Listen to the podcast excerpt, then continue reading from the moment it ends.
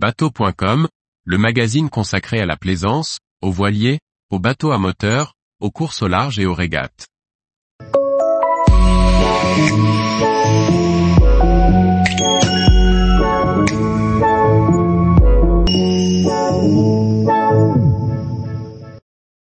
L'ascenseur à bateau des Fontinettes, un ancien fleuron industriel ouvert au public. Par Maxime le Riche. Témoin des grandes années du trafic fluvio-maritime, l'ascenseur à bateau des Fontinettes, sur la commune d'Arc, a été en son temps une prouesse technologique. Restauré jusqu'en 2023, il est aujourd'hui ouvert au public. Retour sur l'histoire et les évolutions de ce monument historique. L'ascenseur à bateau des Fontinettes, situé dans la commune d'Arc, a été un témoin important des années prospères du trafic fluvio-maritime, représentant à son époque une avancée technologique remarquable. Après sa restauration achevée en 2023, il est désormais accessible au public. Depuis le Moyen Âge, le fleuve a servi de liaison entre Gravelines et Saint-Omer.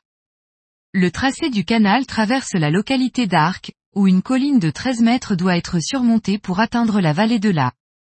Initialement, une série d'écluses à 5 SAS superposées a été installée, mais en raison de l'augmentation du trafic, des délais d'attente de 5 à 6 jours, bloquant parfois une centaine de bateaux, étaient devenus courants. Pour remédier à cette situation, la décision a été prise de construire un ascenseur à bateau. En 1878, une mission a été envoyée en Angleterre pour étudier les installations d'Anderton, achevées trois ans auparavant. Son concepteur, l'ingénieur Edwin Clark, a été sollicité pour reproduire une machine similaire, en collaboration avec l'ingénieur Bertin. Ce projet a été réalisé de 1883 à 1887, et l'année suivante, l'ascenseur à bateau des Fontinettes fut mis en service. L'ascenseur est constitué de deux bassins métalliques au gabarit Fraissinet, mesurant 39,5 mètres de long, 5,6 mètres de large pour 2,4 mètres de hauteur, chacun conçu pour accueillir une péniche. L'un des bassins est destiné au canal supérieur, tandis que l'autre est réservé au canal inférieur.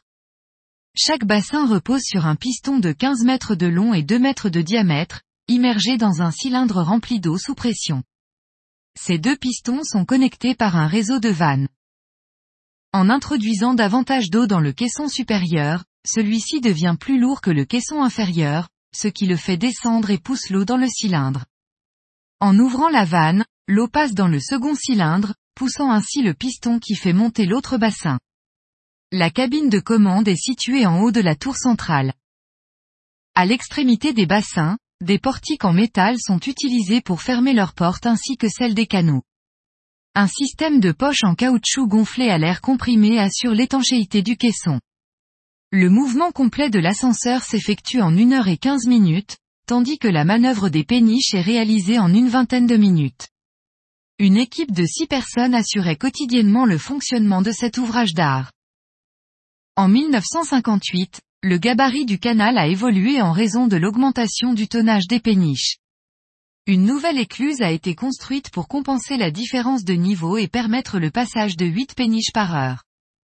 Par conséquent, en 1967, l'installation a été mise hors service et bloquée par du béton coulé dans les pistons. L'ascenseur à bateau est considéré comme l'une des grandes réalisations de l'ère industrielle en France. Il a été classé monument historique en 2014 et a subi une restauration qui s'est achevée en 2023. Ouvert au public, des visites guidées sont proposées de mars à octobre. Tous les jours, retrouvez l'actualité nautique sur le site bateau.com. Et n'oubliez pas de laisser 5 étoiles sur votre logiciel de podcast.